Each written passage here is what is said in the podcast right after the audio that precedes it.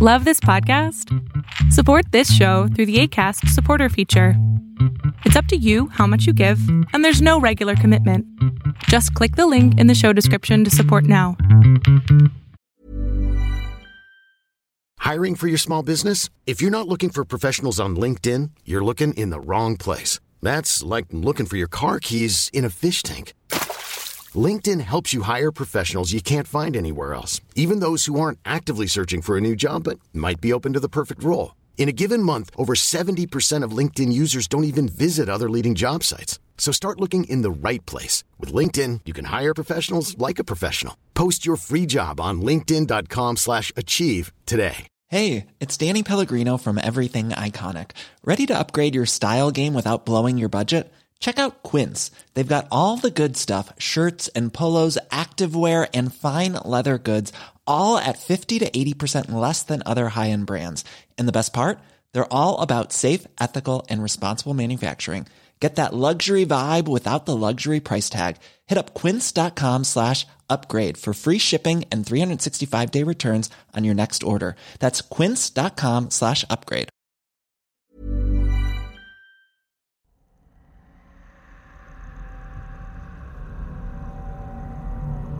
You are about to enter into a new world of knowledge, curiosities, and high strangeness. This is a podcast of Straight Up Strange Productions.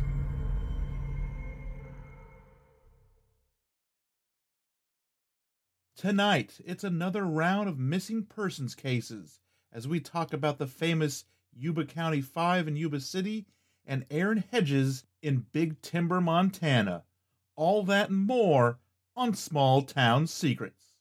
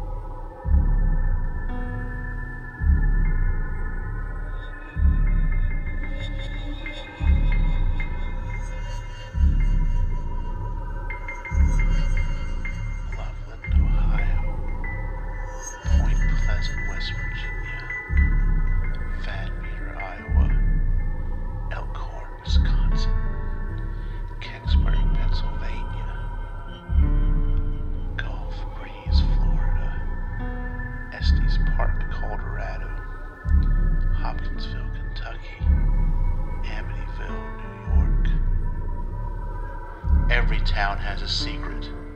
What is yours?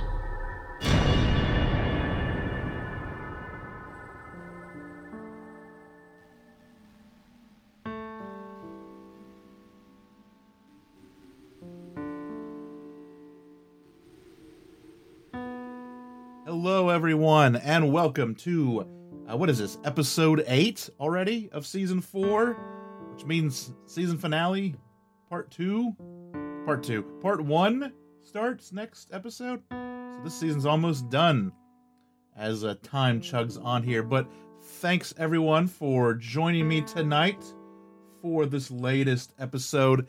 And like I said in the intro, there, we're going to do. I guess this is kind of.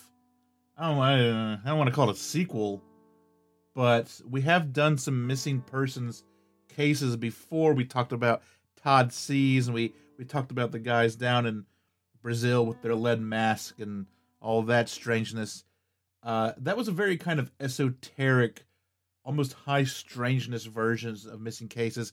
This is going to be a much more kind of down to earth, uh, straight, straight laced uh, accounts, if you will. Uh, a little dusting of weirdness because one is very much a missing 411.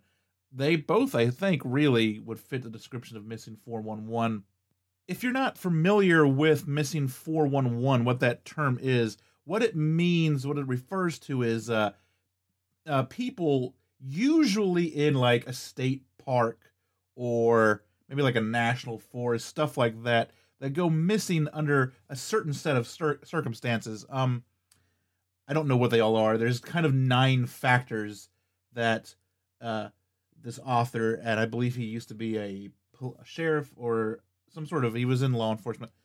Uh, David Paulides has written several books on this. This, this is kind of his baby.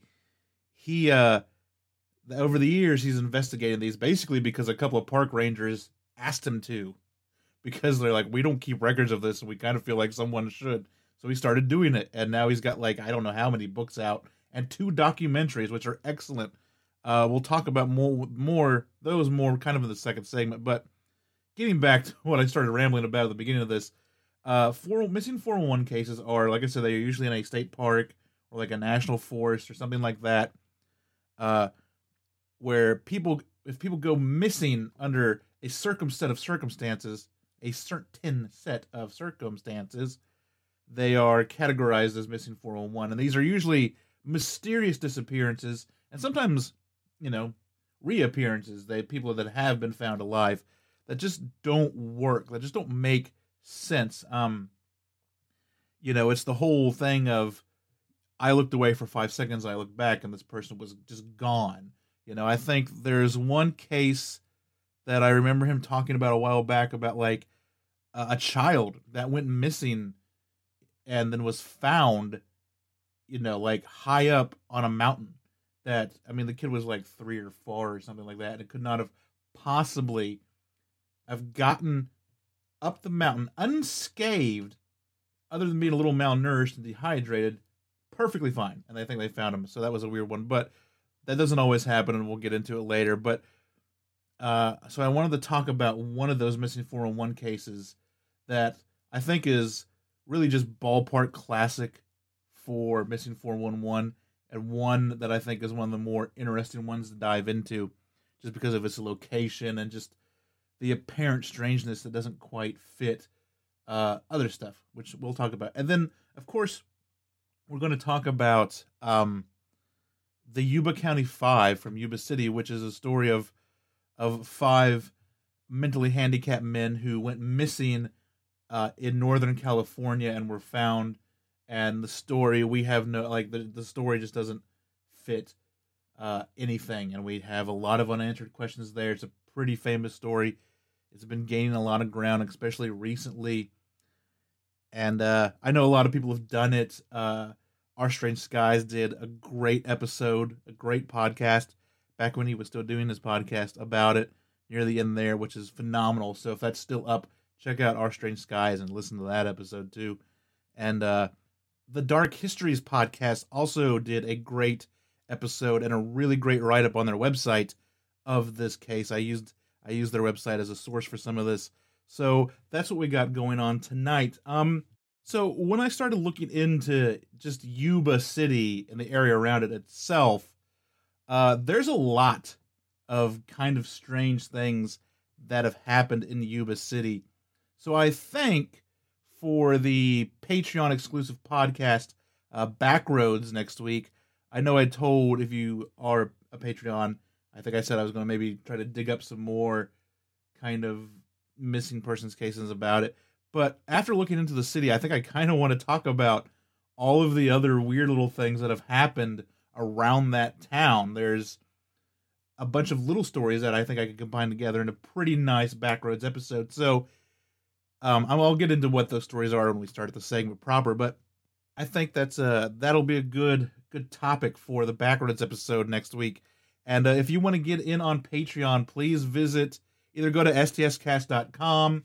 Uh, you can click on the support tab, and that will give you a link straight to Patreon, or go to uh, patreon.com slash stscast, and you can sign up there. There's a $1, a $3, a $5 level uh, with different goodies, buttons and stickers, music from the show, uh, ad free, promo free episodes, and of course, the exclusive episode of Backroads.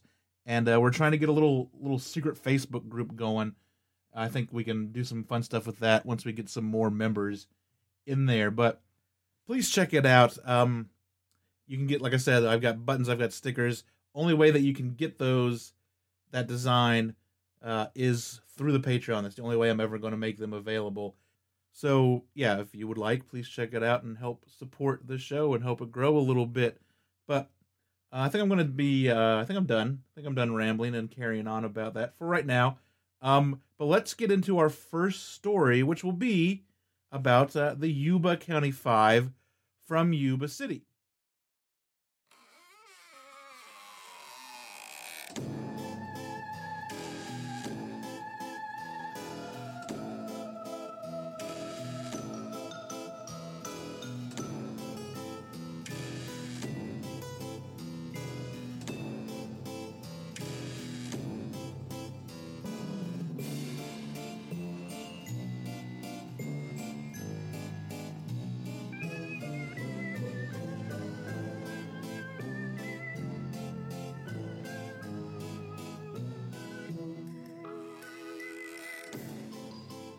Welcome to the new season of Obscure Anomalies, your entryway to the obscure side of life. This season, be prepared to take a look at one of Ohio's most haunted locations, or better yet, Romania's very own Hoia Baciu Forest. Maybe cryptids are more your style. If that's the case, the Tata Duende or Squonk may be more your speed. But fear not, we will also be taking a look to the skies in search of UFOs. But I don't want to spoil all the secrets that Season 3 has to offer. So whether you're into ghosts, cryptids, aliens, or folklore, Obscure Anomalies is sure to have something for you. So be sure to subscribe wherever you listen to podcasts as the new season starts September 30th of 2020. Until then, be sure to check out Obscure Anomalies on Facebook, Instagram, or Twitter to stay up to date. We eagerly await for you to join the Obscure.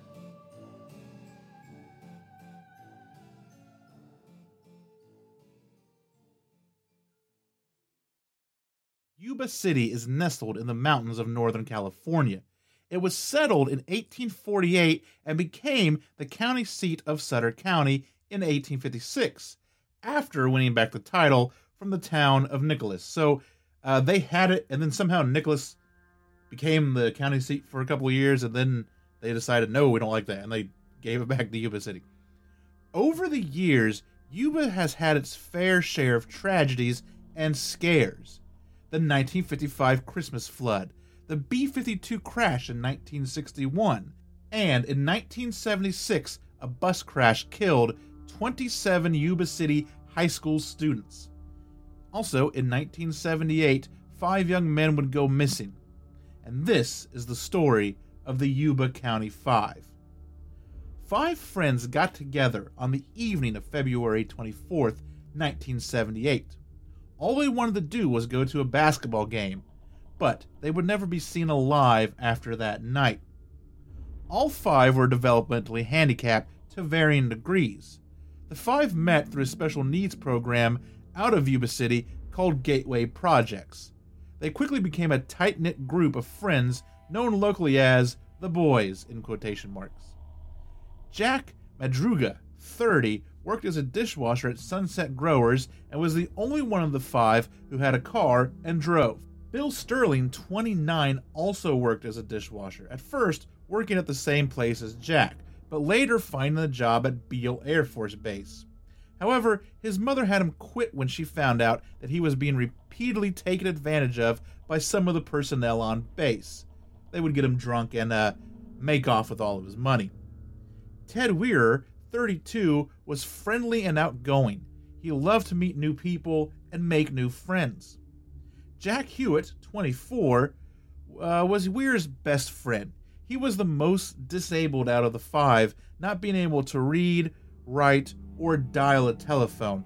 In fact, he leaned heavily on Weir for support to help him through uh, pretty much everything, and they, that's why they became probably the two closest friends of the whole group. Gary Mathias joined the group later down the road. Gary fought many demons. When he was younger, he began using hallucinogenic drugs, which resulted in a mental break that put him in a psychiatric ward. He found his way into the army but continued using drugs and ended up going AWOL. he would have run ins with the law for the rest of his life, from everything to bar brawls to spending nine months in jail for sexually assaulting his cousin's wife. Despite his past, he fit into the group well and was accepted by the others, even if some of their parents weren't so sure about Mathias. The boys were avid fans of sports and enjoyed basketball. They went to attend a game at California State University in Chico. They also had a Special Olympics basketball game to play themselves the next day in Rocklin, California. On the night of February 24th, all five hopped in the Jack Madruga's 69 Mercury Montego and headed north to Chico, California. Their team won the game. On the return trip home, they stopped at Behr's Market to grab some pop, snacks, and candy and left Chico. But they didn't go home. For some reason, they headed northeast into the Plumas National Forest. We know this because a few days after they went missing, a man named Joe Schons had seen them that night. He had driven his car up to the forest to check the weather. It had been snowing, see if it was worth taking the family to a cabin for the weekend. As his little Volkswagen trudged up the snow, it became stuck, and he began to have a mild heart attack while he was trying to uh, free his car. He sat in his car with it running to remain warm.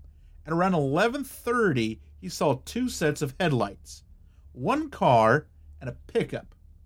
A group of men, along with a woman and her baby, got out of the car. He tried to get their attention, but he was just ignored. Much later, at around 1:30, he saw lights again. And I don't think I think this time he he claims he saw not so much headlights but flashlights because they were just kind of walking. He called out again, but this time the lights went off and again he was ignored. Amazingly, Schons was able to make it 8 miles down the mountain road to a lodge to get help after his car ran out of gas from idling. A second witness also came forward a clerk at Mary's County store in Brownsville, 30 miles from where the car would eventually be found. She claimed to have seen the five men the next day after the game on the 25th of February. The clerk said that Jack Hewitt and Bill Sterling were using the phone while the others were set outside in a red pickup. She doesn't mention the car. The owner of the store vouched for her story and the police found her credible. But to the family, it seemed out of character, especially for Jack Hewitt, who had trouble using the phone. I think it's also kind of odd that, I mean, I think that Jack Hewitt probably would have, if he would have gone in there to use the phone or something, would have much more likely have been with Weir than than Sterling, in case for unless for some reason that we don't know of. And also, if they were using a phone, who did they call? They didn't call anyone's family, which you would think that that's what they would have done. And when I read about this encounter and even some of Schons's account, I almost get the sense, I almost sit there and think, is this just a big coincidence? Like, did they just see another group of people in a truck um, that just were not were not the guys at all, we're not the boys at all, and it's just a big misidentification. And the the truck and the car thing is also very weird because, like I said, the store clerk doesn't mention a car, at least that I was able to find. She talks about a truck. Schons at the beginning said, "Yeah, they had a truck," but then later he kind of backed off on that and said, "I don't know if they had a truck. I might have." I might have hallucinated the truck. I was in a bad spot. I wasn't, you know, doing too great. So, was there a truck or wasn't there? And if there was, whose truck was it? As soon as he, as soon as Schons heard about the five missing men, he reported what he had seen to the police. On the 28th, Jack's Blue Montego was found near Bucks Lake on an old stagecoach road.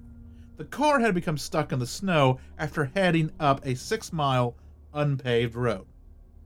Four months would go by with no sign of any of the missing men. It wouldn't be until June 4th when some motorcycle riders, taking advantage of the newly formed spring, pulled over to take a break by an old Park Service trailer. Inside, they discover the body of Ted Weir. He was severely frostbitten and had missing toes. He had also lost half his body weight. As police arrived, a story started to unfold, kinda, but it was not without its questions. Outside, they found empty C rations. These rations had been stored in a shed by the trailer. It looks like they had broken into the shed to get the, to the rations. Also, because they were C rations, they were military rations, they had to be opened with a military style opener, which either Madruga or Mathias would have known how to use. Inside the trailer, they found an unopened locker which had enough food supplies in it to feed all five men for close to five years, but it was undisturbed. There was also a propane torch on site, and with the flick of a switch, it would have provided them with the much needed heat and fuel to, to go on for who knows how long. But it was never used as well. Two days later, on the 6th, during a new and massive search, the remains of Madruga and Sterling were discovered out in the woods four and a half miles away from the trailer. Madruga still had his car keys in his pocket. The remains of Hewitt's body would be found two and a half miles from the trailer on the next day of the search by his brother in law. His skull was found 50 feet away from the rest of his scattered remains. Gary Mathias has never been found. His shoes were recovered from inside the trailer, and it seemed he had taken Weir shoes for some reason. And I read that he had like a he just had normal tennis shoes, and Weir kind of had like Weir had like um like at least kind of thicker leather shoes. I don't know if he had boots or not, but something a little more substantial, I think, than uh, some sneakers. So maybe he ended up taking them because they would have been better in the elements than what he was wearing. I don't know why or how he took them. If Weir was Weir wasn't going to make it, or if he had done something to to Weir, I don't know. But that's kind of what where my head is with that. The search for Mathias would reach into shelters and other medical institutions. He had schizophrenia, after all, and had been notorious for not taking his meds.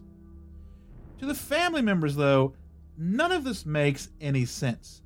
Jack Madruga loved that car. He had bought it new with his service allotment after coming back from Vietnam in 1968. He wouldn't even let anyone else drive it. Why would he let it go so easily? The car could have been pushed or dug out of the snow. It still had fuel, it wasn't wrecked, it wasn't smashed up, it was salvageable.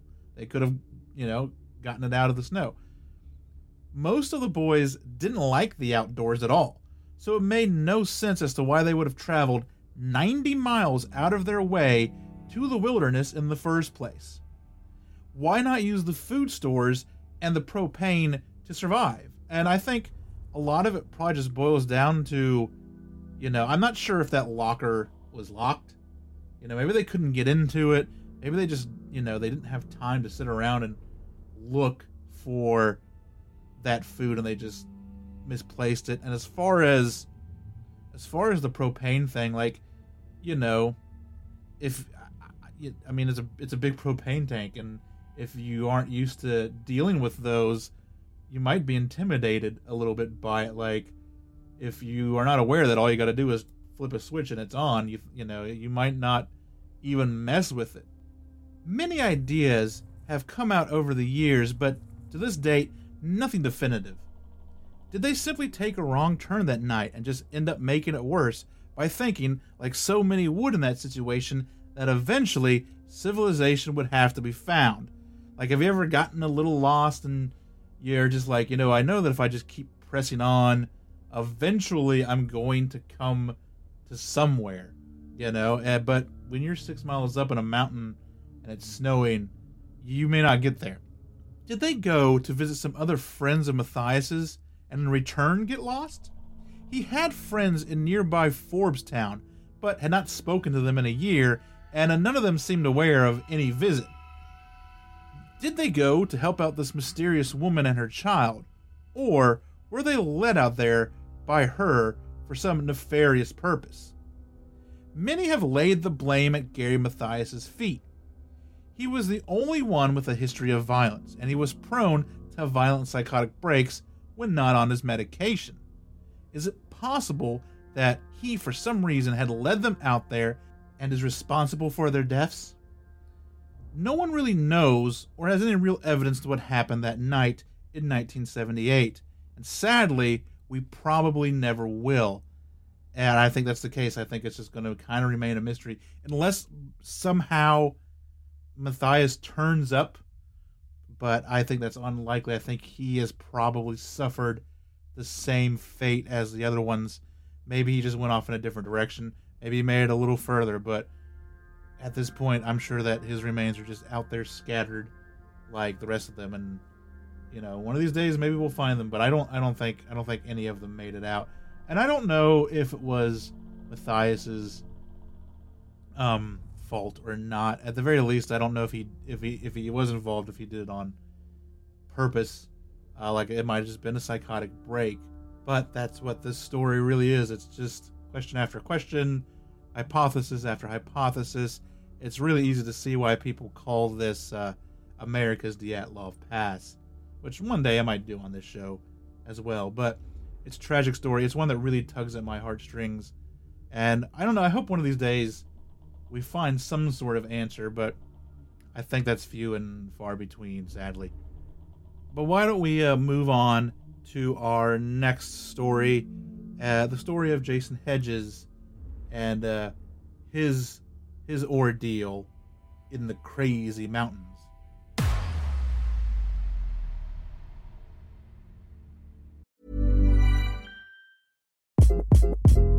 Hi, this is Craig Robinson from Ways to Win, and support for this podcast comes from Invesco QQQ. The future isn't scary, not realizing its potential, however, could be. Just like on the recruiting trail, I've seen potential come in many forms as a coach. Learn more at Invesco.com slash QQQ. Let's rethink possibility. Invesco Distributors, Inc. Hey, it's Danny Pellegrino from Everything Iconic. Ready to upgrade your style game without blowing your budget? Check out Quince. They've got all the good stuff shirts and polos, activewear, and fine leather goods, all at 50 to 80% less than other high end brands. And the best part? They're all about safe, ethical, and responsible manufacturing.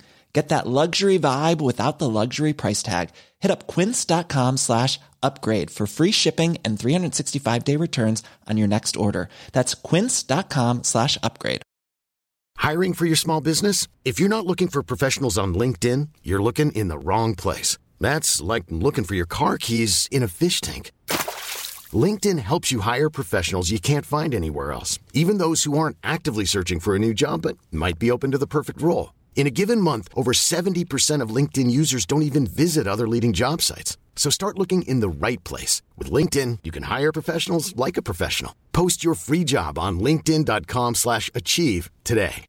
If you're looking for plump lips that last, you need to know about Juvederm lip fillers. With Juvederm Volbella XC and Juvederm Ultra XC, your lip look, whether it's subtle or bold, can last up to one full year with optimal treatment and no additional maintenance. Find a licensed specialist and see if it's right for you at juvederm.com today. That's J U V E D E R M.com. Add fullness to lips in adults over 21 with Juvederm Volbella XC or Juvederm Ultra XC. Do not use if you have severe allergies or a history of severe allergic reactions, or if you're allergic to lidocaine or the proteins used in Juvederm. Tell your doctor if you have a history of scarring or taking medicines that decrease the body's immune response or that can prolong bleeding. Common side effects include injection site redness, swelling, pain, tenderness, firmness, lumps, bumps, bruising, discoloration, or itching. As with all fillers, there's a rare risk of unintentional injection into a blood vessel, which can cause vision abnormalities, blindness, stroke, temporary scabs, or scarring. For full important safety information, visit juvederm.com.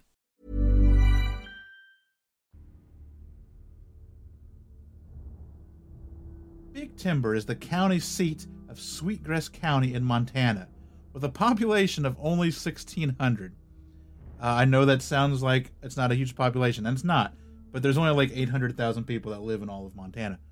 It's named after the nearby Big Timber Creek. The town is located east of the Crazy Mountains. It's even home to the Crazy Mountains Museum.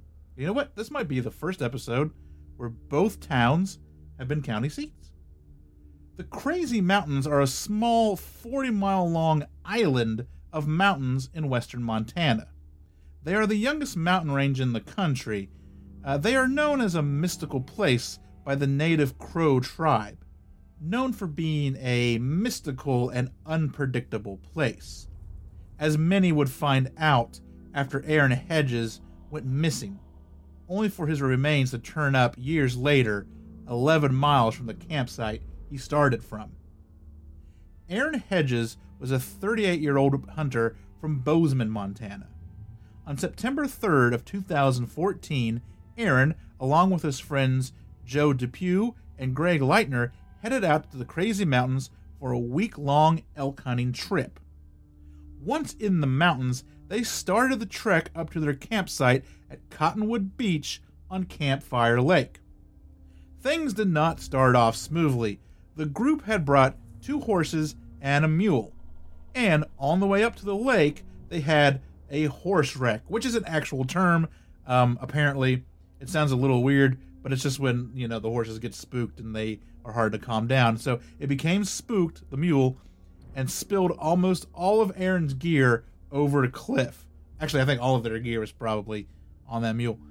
This uh, did little to dismay the hunters.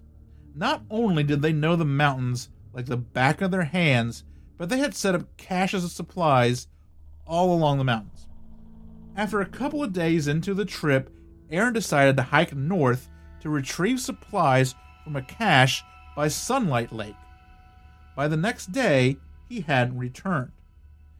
The men were using Garmin Rhinos, a two way radio and GPS tracker. These units display the location of where they are to one another. His friends noticed that the rhino he was carrying was not on the trail heading south back to them, but far on a trail heading to the east. This was odd. As I said, he knew the area well. Even if he got turned around, he should have eventually noticed that the creek that runs along both trails was flowing the wrong way. Or at the very, very least, be like, hold on, I'm not back yet. Like, it wasn't a huge hike north, but it would you know, you would have gone so far east that eventually you just would have been like, I should be there by now. Joe and Greg went searching for him the next day, but their search was cut short due to a snowstorm which had suddenly formed. The temperature was in the upper 50s when they had gotten to the mountains, but now it was in the teens, and 18 to 24 inches of snow were dumped on the crazy mountains. Joe and Greg had to leave the mountains. They contacted the Sweetgrass County Sheriff's Department, who told them to contact the Park County Sheriff's Department, since their campsite was actually in Park County. A search was organized. Park County started from the west and made their way inward, as Sweetwater County did the same from the east, and they met in the middle. The search turned up his boots. They were found placed neatly side by side beside a bench beside a creek, five miles from the campsite at Campfire Lake, which means wherever he was, he was now barefoot. Around the bench, they also recovered a water bladder. They also found a fire bundle, a fire pit, and the waist straps from his backpack, which are the, the straps at the bottom of it that, that you clamp to get around your waist. The strangest thing is that people had been searching in that very area the day before and didn't find anything. The official search ended on September 22nd, 2014. Nine months to the day later, on June 22nd of 2015, Roger Beslanowicz was at his daughter and son-in-law's ranch, which bordered the eastern edge of the Crazy Mountains. He was helping them mend their perimeter fence.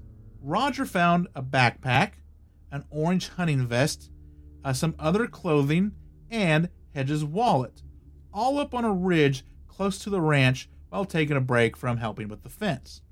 He packed up these belongings thinking that it was just some early hunter that had just left them there. On his way back, he stumbled across a thermos and an empty energy drink. These possessions were found six miles, from Campfire Lake. The odd thing about this discovery is that from the vantage point, especially of like uh so I guess something I did kind of just fail to mention here. Uh the thermos was found like just sitting on a rock. It wasn't found on the ground. It had been placed on a rock. The uh, backpack had been placed against a tree. It wasn't just thrown there. So from these vantage points, not only could you see the ranch, but you could also see a road leading to the ranch. So he has been out in the wilderness for no, who knows how long in a foot of snow, two feet of snow. The snow melts, the snow came back. He doesn't have shoes on. And yet he makes it to a place where he can sit on a rock, drink a monster energy drink, see civilization in front of him, see the end of his plight. There's a road. Not only is there a road, but there is a ranch with people in it that will help him and he doesn't go down there. He continues on. Then, on August 8th, some guests on a dude ride at another ranch called Sweetwater Ranch discover the skull of Aaron Hedges. Investigators would later find 70% of his skeletal remains. They would be found 11 miles from Campfire Lake. The investigation is ongoing. Was it hypothermia? It may have been, as shedding clothes is a major red flag for hypothermia. But making it 11 miles in and out of snowy weather with no shoes on seems out of the realm of possibility. The story of Aaron Hedges will sadly go down as just another tale of the curse of the crazy mountains. And I didn't really get into it, but there is some stories that the uh, Crow tribe had cursed the crazy mountains uh, because they were made to flee, to, to leave it by our amazing government. But that is Aaron Hedges' story, and why it registers with me, why it rings so strange, is that last bit, if you couldn't tell. The fact that, you know, it, hypothermia, this, that, and the other thing, the fact that he was right there, he could see it. There's no way he couldn't see it, unless maybe he couldn't see it. I don't know. But he all he had to do was walk down that ridge. It wouldn't even have been hard, and he would have been fine. But for some reason, he continues going, I think, north a little bit, and then he is found, his remains are found at another ranch. It's just so weird. Like, that's what makes it not just a missing person case, because it is such a head scratcher. And, you know, you start digging in these 411 cases and you will see a lot of that strangeness. Um, but there, like I said, there's a lot of books. There are two documentaries. This one is from the second one called 411 uh, Missing 411 The Hunted. And there's another one before that, which is just kind of general cases. Uh, I know this one is on Amazon Prime. I think both of them are on Hulu. They might both be on Amazon Prime as well. But uh, if you get a chance, to sit down and watch. Just watch both of those back to back. They're both really good. I like the second one better. I think it has uh, more interesting cases in it, and I just think it's it's got a lot more meat on the bones. But those have been our stories for tonight. We're going to take uh, a musical break. I have a new song that I, I you know I kind of mentioned last week. We played another new song. This song is called Space Station 13. Um, it is this kind of weird ambient I don't even know if it's ambient to be honest, but uh, just you're going to take a trip to uh, an ill-fated space station out in the middle of of deep space. And like I said, I started doing this song and I I kind of wrote this little piece for it that didn't quite fit, and that's what ended up turning into the track that we listened to last episode. But this is the this is the other new song. This is Space Station 13. I will be back after this with uh, some local headlines.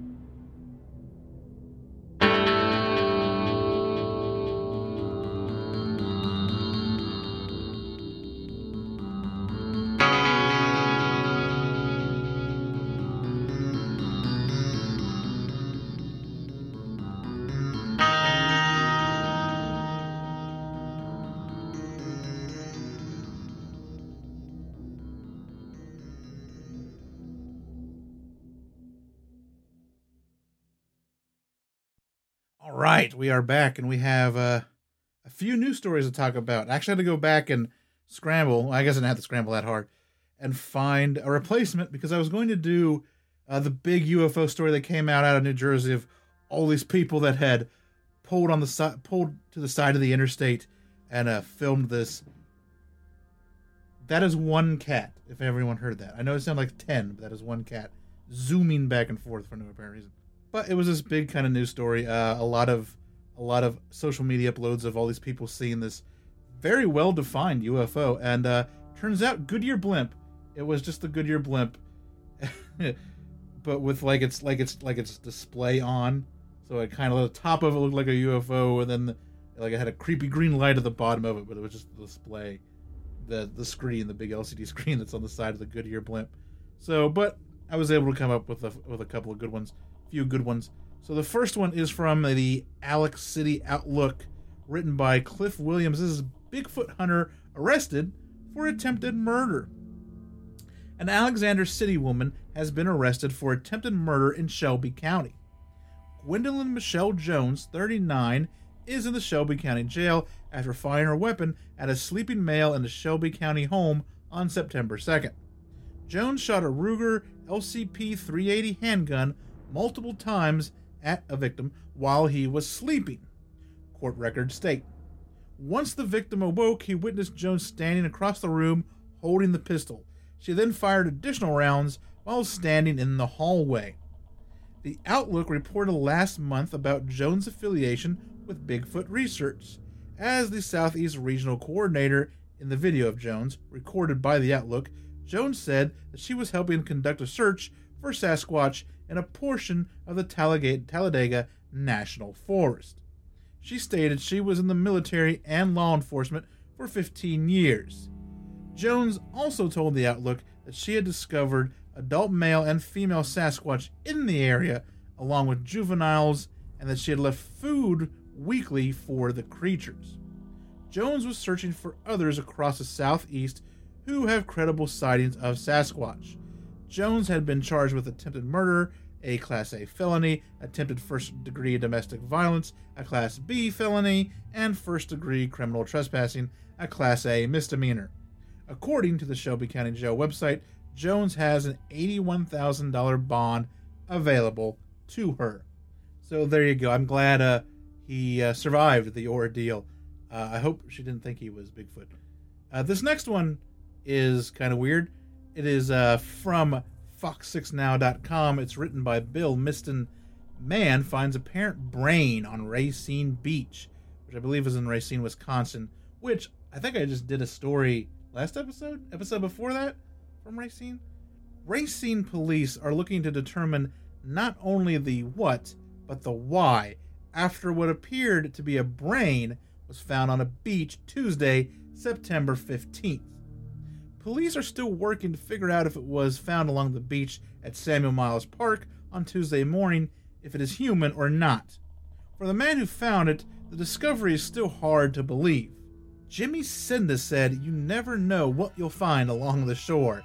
The construction worker takes a stroll along the beach each morning, collecting sea glass and random stuff because I like to do artwork at home with the stuff that I find, Cinda said. What he found Tuesday was definitely out of the ordinary. I don't really know how to explain it. It didn't register. I was just like, What is this? said Cinda. I came across this square package wrapped in aluminum foil, and around it it had a pink rubber band. Curiosity got to me, so I popped it open, and, and it looked like a chicken breast. Kind of. It took a little bit for it to really register what was going on, and that it was a brain. Flowers and what appears to be paper with Mandarin characters printed on it were also found with the suspected brain. Cinda said he found some city employees working nearby and asked them the same question he was thinking. And they're like, Yep, yeah, that's a brain, Cinda said. Cinda then called the police. They responded similarly, according to Cinda, Yep, yeah, it looks like a brain. Cinda normally walks the beaches further north and said it has been a while since he had been to Myers Park. On some level, he is glad he found what he did. There's a lot of kids and families that are down here, and what happens if, and what would happen if a kid would have found it, said Cinda. Police told Fox 6 News that the brain is not believed to be human, however. Authorities are waiting on official confirmation from the Racine County Medical Examiner's Office. And there are some pictures, uh, they're blurred, but if you do a little searching, I think you can find them unblurred. And uh, yep, it's a brain. I don't I don't know if it's a human brain or not. It looks very human, but it could also be just a big brain to something else. I don't know. I'm not a brain doctor. I don't know what they fucking look like. Uh, and the next one is uh, you probably might have seen this making the rounds too. This is from uh, thesun.com. Uh, two spooky apparitions spotted running across the road in front of a petrified driver at this is a big headline at framed Gettysburg site by Janine Factitum.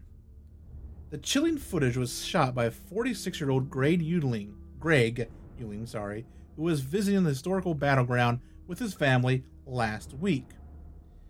Euling said, "We had we just went there as tourists to learn more about the history of the Civil War and to see the old battleground, where the Gettysburg Address was given, and all that stuff.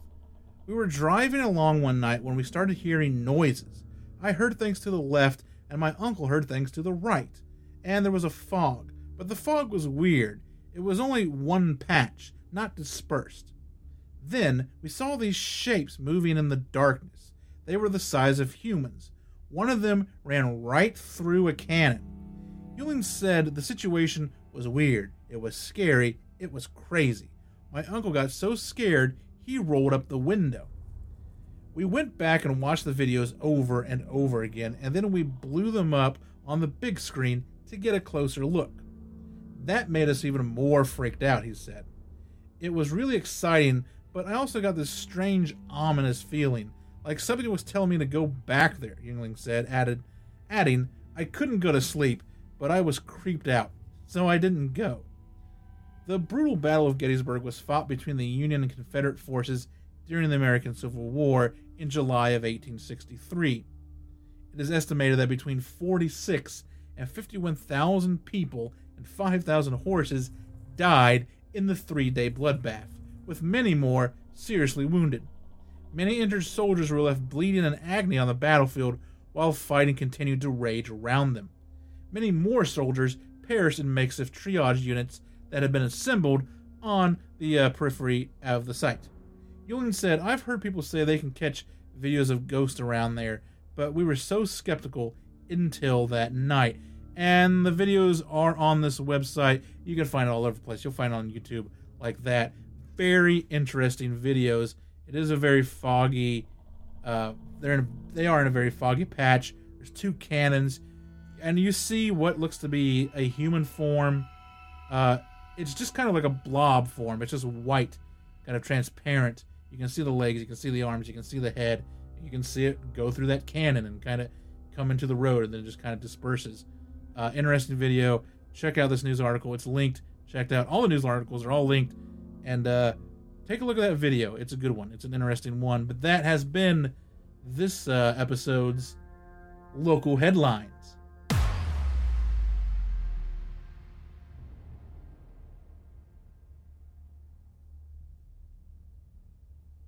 And here we go with the last segment of the show Your Small Town Secrets. We are continuing with the, the magnum opus of Cosmic Ray and his tales of uh, Desert Center and the nearby areas like Blythe and a couple of other towns out there. Um, like I said, I've been linking his article as it grows in the show notes so you can go and take a look at it uh, all the way through. It's about Desert Center. It uh, involves George Adamski, which I've already done an episode on. You can go back and find that one, listen to that. But we've been following uh, reporter Paul Bernard around as he uh, digs up these uh, UFO reports, and I'm loving this. I know we've been doing this for a few weeks, but I just love like old 1950, like old UFO reporting and old UFO reports. They're just so they're just so charming. They're so fresh, and everyone, you know, just just the way you know the the terminology like of calling everything like a saucer, but not being like ironic or anything about it. Like that's what they called them. We called them saucers, damn it. And I just I love it all. So we're gonna go on with uh, I believe this is part three of uh, the story. So here we go. On the day following the Blue Book magazine correspondent series of interviews conducted with personnel of Blythe, California at KWOR Radio, Paul C. Bernard continued where he left off, driving out to the station manager John M. Wage's home to pick up Mrs. Wages and their 10 year old son, Johnny Jr., who were scheduled to direct the reporter to the exact spot where the now famous contactee George Adamski claimed to have photographed a Venusian scout ship and communicated with its pilot, telepathically at first and then vocally. No sooner had Bernard pulled into Wage's driveway than he was greeted by John Sr., who introduced him to his wife and son before heading out off to work in his own car. The mother and son then situated themselves comfortably in the back of Bernard's car while Mrs. Wages gave directions from the back seat as to the route that the journalist should take to get to the small and sun-baked settlement of Desert Center, some 48 miles to the west of Blythe off of US Route 6070. While Bernard was driving the long stretch, Mrs. Wages talked incessantly about George Adamski and speculated on how life might be on Venus, the Moon, and Mars. She even brought a copy of the book that Adamski co wrote with British nobleman Sir Desmond Leslie along with her, just in case they needed to reference anything once they arrived at the site. She was proud to have a copy that Adamski personally autographed for her. John Jr. rolled down the window on his side of the car and put his head down on his mother's lap. Just wake me up when we get there, he declared. Apparently, he had been the site on a few occasions. When Bernard pulled off Route 6070 into Desert Center, there wasn't much to see. Small diner, service station, and a handful of houses. So, this is the flying saucer mecca of the world, mused Bernard. Actually, Paul, we have a little way more to go. The landing site is somewhere in the vicinity of the mile marker at 10.2 miles from the state road that we are now on. It cuts across the Colorado Desert to the northeast, leading out to Parker Dam, explained Mrs. Wages.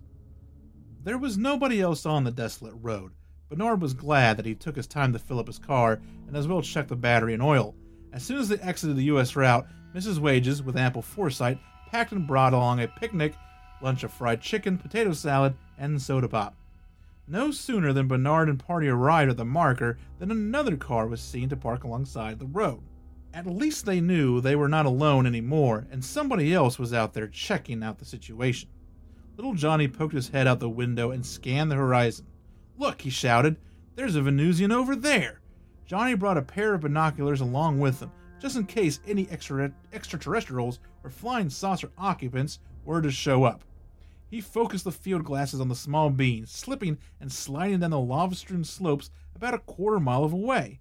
Ah, shucks, declared Johnny Jr. It's another kid. So, who drove the car? wondered Bernard. Can I see your binoculars, Johnny? asked the reporter. Sure, Mr. Bernard, no problem, said Johnny Jr., handing them over. Hmm. There are two women out there. They look to be elderly, maybe in their late 60s or 70s. They were making their way down a treacherous hillside. Bernard and Mrs. Wages walked over to talk to them. One was the frolicking boy's grandmother, and the other was her lady friend. They drove all the way from Portland, Oregon, a whopping 1,345 mile trip, just to see this place where a Venusian had allegedly come to Earth in a flying saucer. The expanded party reconnoitered the area for about an hour until they came across a spot that matched the descriptions provided by Adamski in his book. It was a vast clearing, surrounded by windward sandhills, just as Adamski clearly stated in his epic Flying Saucers Have Landed. There was also an abundance of other evidence that we had found once at the right spot. Hundreds of other saucer researchers had come to this god-forsaken locale during the past year or so and set up camp, wistfully hoping that Orthon and the Venusian scout ship would return. The clearing was littered with tin cans, and charred remains of campfires. There were even old mattresses with protruding bed springs and crude wooden tables. The campsites had clearly been abandoned. However, and Bernard pondered what new saucer landing zone they might have flocked to. After all, there were plenty of new contactees emerging on the saucer circuit, with lots of them right there in California. He had heard rumors about a Venusian flying saucer base being located right under Mount Shasta in the north uh, northern part of the state. Later that afternoon, Bernard, Mrs. Wages, and her son were back in Blythe. After the correspondent dropped them back at their home, Bernard spoke once again with Blythe High School science teacher George Wixom at his residence. What do you think of this Adamski fellow, George? You're of a scientific mindset. Is he legit? Well, Paul, human belief is a strange thing. No matter how strongly you believe something that hasn't actually been proved, there is always a tiny, reoccurring doubt in the back of your head. Normally, I would dismiss Adamski's claims out of hand, since Venus is probably too hot to support any life as we know it. Which, if I might interject just a little bit, uh, is a big coincidence right here, because we just got a big news story that, uh, yes, there might actually be uh, some form of life on Venus. However, he does have a lot of witnesses who have signed affidavits attesting to the reality of his encounter and the mysterious being Orthon apparently said he was from Venus. Wixom then informed Bernard that his arrival in Blythe was fortuitous, for there would be a citizens' meeting later that night when a San Diego newspaperman, F.E. Rogers, was to play a tape recorded message about Venusians coming to Earth in their flying saucers. Wixom was slotted to MC the event. Do you know Rogers and have you heard his tape? asked Bernard. No, I haven't, declared Wixom, then he smiled at him, but I think you uh, have to keep an open mind when you are trying to get to the truth. Bernard realized that he had arrived in the desert at the most opportune time. News of Roger's forthcoming presentation had spread far and wide. Grady Setzler, the editor of the Palo Verde Times, had also arrived in Blythe to cover this story. Bernard and Wixom met up with the ed- editor in a local cafe, the Blythe Coffee Shop, prior to the big meeting. Setzler seemed to be keeping an open mind about flying saucers and Venusians too. Mine is only a layman's point of view, he related to Bernard and the science teacher, but I don't rule out the saucers. Only an ignorant person would do that. Others were hanging around in the local restaurant waiting for the arrival of, Ro- of Rogers and the start of the momentous meeting. Blythe Mayor A.J. Alexander, on the other hand, refused to commit himself one way or the other. Like the typical politicians, all he had to say was, anything is possible, but that is all I'll say. A local minister opined that church going folks are sometimes afraid to admit that saucers may be a reality, but he had to question does God have so little ability that he couldn't have created other worlds and humans to populate them? Even Lois Kummer, a waitress at the cafe, shared a hunch she had that the flying saucers come from another world, but I'd sure like to know, she told Bernard. Because my husband Jerry, a radio installations man, has seen those saucers time and time again. He told me that their speed and method of flight defy anything on this planet. Hitting a snag. People from everywhere were showing up at the cafe, crowding all the tables, standing room only. They were all waiting for the green light to move over to the high school auditorium for Rogers' flying saucer presentation. Suddenly, the boys from the KOI, KYOR radio burst into the Blythe coffee shop with some bad news. Permission to use the high school for the saucer meeting had been revoked by the school board. Bernard managed to catch up with the superintendent of schools, Mural, Muriel M. Miller, who proclaimed the board cannot afford to go out on a limb. We can't have it appear that we are sponsoring this meeting and officially endorsing Rogers and his tape recording. At that moment, a local rancher, Clyde Cowman, offered the use of his home for the meeting, partially solving the committee's problem. The last minute change, plus the fact that the new, me- the new meeting venue was seven miles outside of Blythe, might cut down the attendance substantially. Surprisingly, when the Blue Book magazine correspondent actually reached the ranch house, there were only there were more than 70 people crammed into the sprawling living room. The local science teacher served as the MC and announced the meeting would be delayed for about 20 minutes, allowing sufficient time for any stragglers to arrive. By the time the meeting was convened, there were more than 80 in attendance, and even more were expected. And, and that's the end of part three. I'm kind of digging this. It's like a it's like an old radio serial that we're getting every week, and uh, there'll be there'll be some more of it to come. We might even be able to finish the season up with it. But that has been this uh, episode's edition of uh, Your Small Town Secrets. And that will about do it for uh, episode 4.08. If uh, you have a story, an encounter uh, that you want to share about your small town or a small town that you've lived in, there are plenty of ways that you can get it to me. You can go to stscast.com, scroll down to the bottom of the main page. There's an email form there that you can send me your story. Uh, you can get at me on social media. I am most active on Twitter. That is at STScast. I am also on Facebook, which is also at STScast, and Instagram, which is at STScast.gram. Uh, so you can get me that story that way.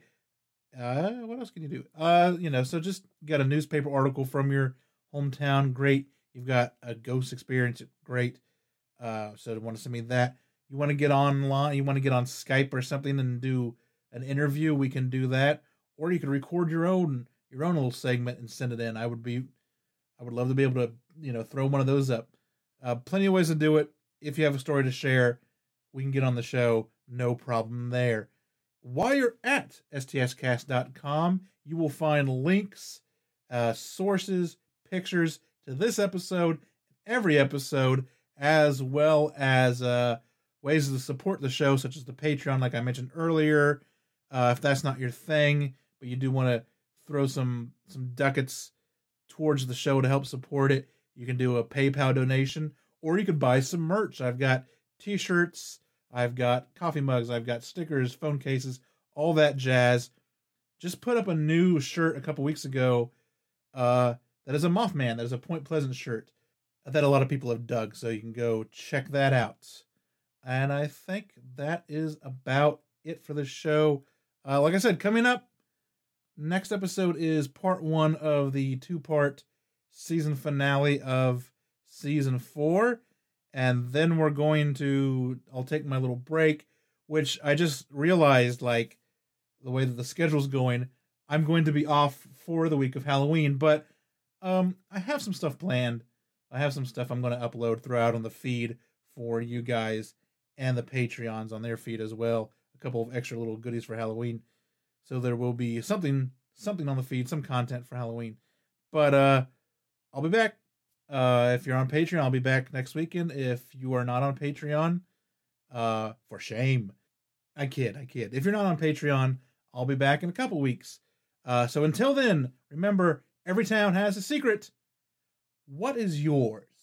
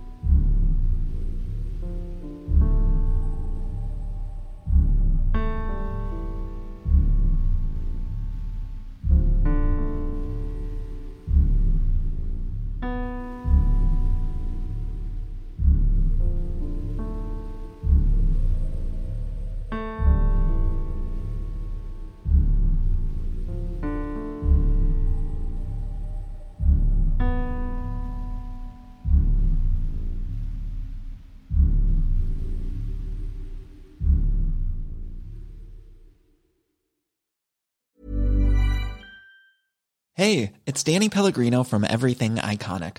Ready to upgrade your style game without blowing your budget? Check out Quince. They've got all the good stuff shirts and polos, activewear, and fine leather goods, all at 50 to 80% less than other high end brands.